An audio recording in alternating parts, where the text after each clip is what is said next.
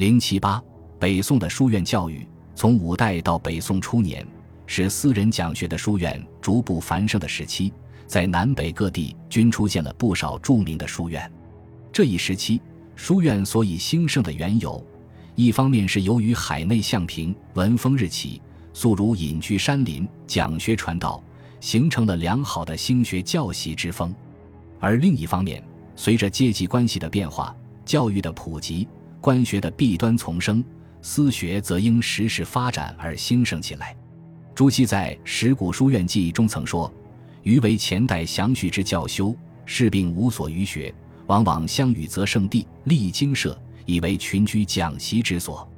而为政者，乃或就而褒表之，若此山，若岳麓，若白鹿洞之类是也。”吕祖谦在《白鹿洞书院记》中也讲：“谢长闻之诸公长者，国除私民，心托武技封稿之恶；学者尚寡，海内向平，文风日起，儒生往往依山林，集闲旷以教授，大帅多至十百人。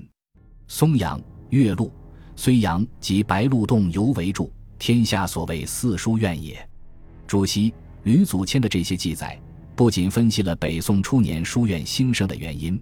而且也提到了一些在当时颇具名声和影响的书院。然而，就上述书院乃至整个宋代书院，从性质上讲，基本依归于官立和私立两种。上边提到的白鹿洞、岳麓等书院是官立书院，而像以下要提到的泰山书院、扶池书院等，则为私立书院。一石鼓书院，石鼓书院在今湖南衡阳石鼓山回雁峰下，创建于唐元和年间。衡州李宽中刺史吕温来访时，在《全唐诗》中留下了一首吕温所写的《同宫夏日题寻真观李宽中秀才书院》。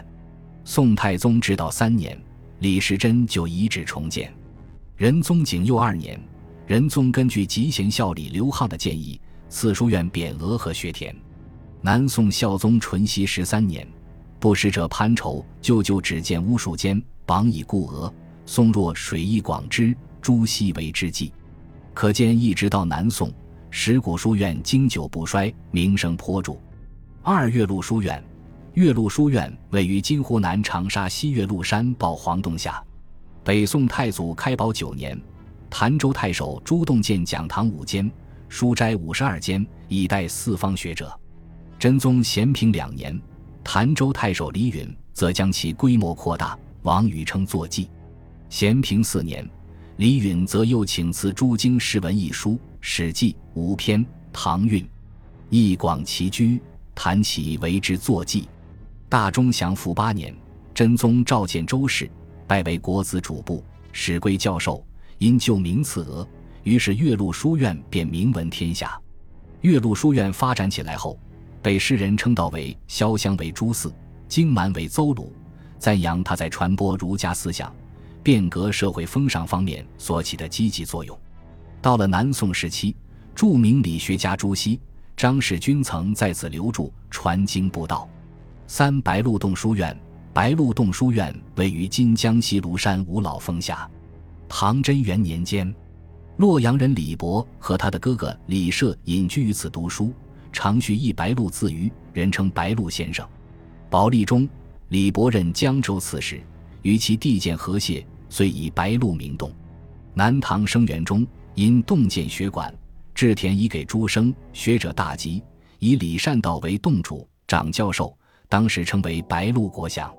北宋太平兴国三年，至江州州戍沿庐山白鹿洞学徒众多，请赐九经书四习之。赵国子建给本。仁宗皇佑五年，孙琛即故址建学馆时间。南宋淳熙六年。朱熹之南康君又重修建白鹿洞，亲自制定白鹿洞学规，并来此讲学授业。这一时期是白鹿洞书院的鼎盛极致时期。四应天府书院，应天府书院位于今河南商丘县故城西北隅，原为五代末年期同文隐居讲学之处，所以人称睢阳书院，生徒常在一百余人。宋著名学者范仲淹即出其门下。宋真宗大中祥符二年，应天府民曹成在同文旧址建学社一百五十间，据书一千五百余卷，博言生徒，讲习甚盛。应天府奏上其事，赵赐院额约应天府书院，命同文孙顺宾主持，仍令本府牧职官提举，以曹成为辅助教。仁宗景佑二年，以书院为学府，给学田实情。庆历三年，又改学府为南京国子监。五松阳书院，松阳书院位于今河南登封县太史山路，原名松阳寺，北魏孝文帝太和年间始建。五代后周时设为太乙书院，宋至道三年改为太史书院，藏九经于其中。仁宗景佑二年，赤西经重修，更名为松阳书院。宰相王曾奏至山长，给良田实情。宋代著名理学家程颐曾在此讲学布道。六茅山书院，茅山书院位于现今江苏金坛县三毛山后。宋仁宗时处是侯乙所建，教授生徒，并供给饮食达十余年之久。北宋天圣两年，王随之江宁府，奏请仁宗于三毛斋梁庄田内拨给三顷，供书院日常的开销。王随死后，书院虽遭废弃，居空徒散。南宋理宗淳佑中，知县孙子秀因固执而新知，以待四方游学之事。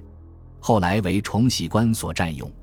杜宗咸淳七年，徙建于金坛县南五里之固龙山路。